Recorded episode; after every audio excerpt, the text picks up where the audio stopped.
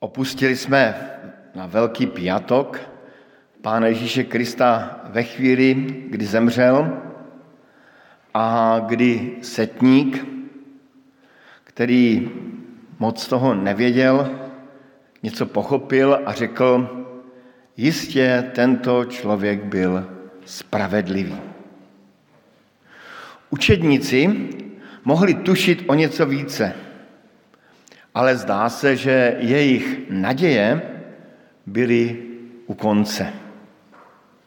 Celý svůj život sadili na jednu kartu a svou budoucnost vložili do jednoho člověka a ten byl potupně ukřižován.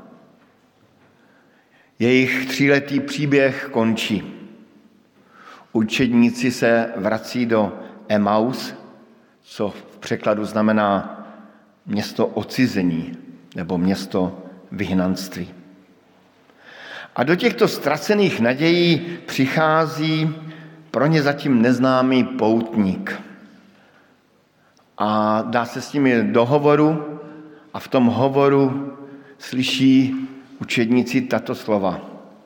O nerozumní a lenivý srdcom veriť všechno, čo hovorili proroci.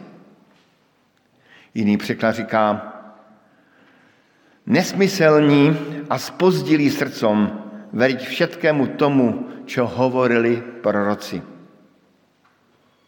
Další překlad to překládá takto. Vy nechápaví a ťarbaví srdcom uveriť všetko, čo hovorili proroci. A ten překlad, který jsme četli, eh, ten Petersonov překlad říká, čo vám tak zamlh, zamlhilo, já to ne, nevím vždycky vyslovit, ale zamlžilo, mozok, kde je vaša intuícia? Ta slova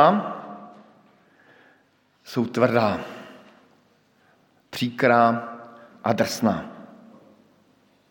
Dnes bychom asi řekli, že onen poutník použil necitlivá slova. Zvláště vzhledem k tomu, jakou traumu učeníci prožili. Možná bychom dnes Ježíše napomenuli, že mohl mít trochu více ohledu, citu, empatie. Ale spíše je to naopak. Empatii pro Boha neměli naopak učedníci. To oni chodili dlouho s Kristem, naslouchali jeho slovům i opakovaným upozorněním a jeho vysvětlování. To jim scházela mysl a cit pro Boha a pro jeho cesty. Zcela ztratili naději, možná celý smysl života. Jakoby je pán Ježíš nic za ty tři roky nenaučil. A ten neznámý muž pokračuje dál. Veď proroci to hovorili už dávno. Nehovorili dost jasně, že toto všetko sa muselo stať. Že Mesiáš musel trpět a potom sa slávně ujma, ujať trónu?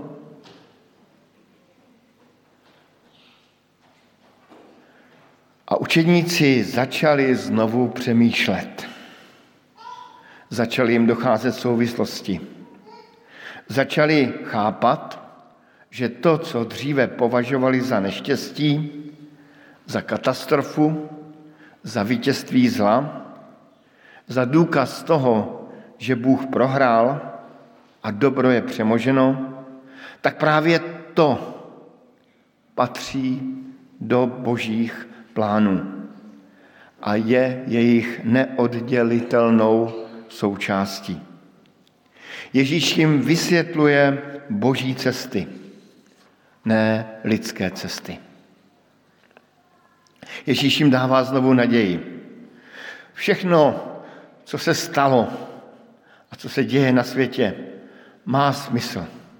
A člověk má naději, protože Bůh nebyl přemožen a život Krista nebyl násilně ukončen, ale právě tudy, cestou kříže, smrti a hrobem vešel do slávy. I náš život se může podobat cintorínu ztracených nadějí.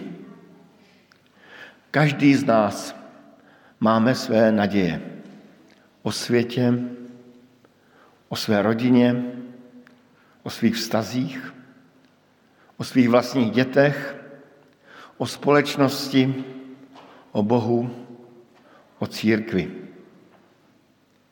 Často si říkám, že jsem už starý a nic mě nemůže překvapit.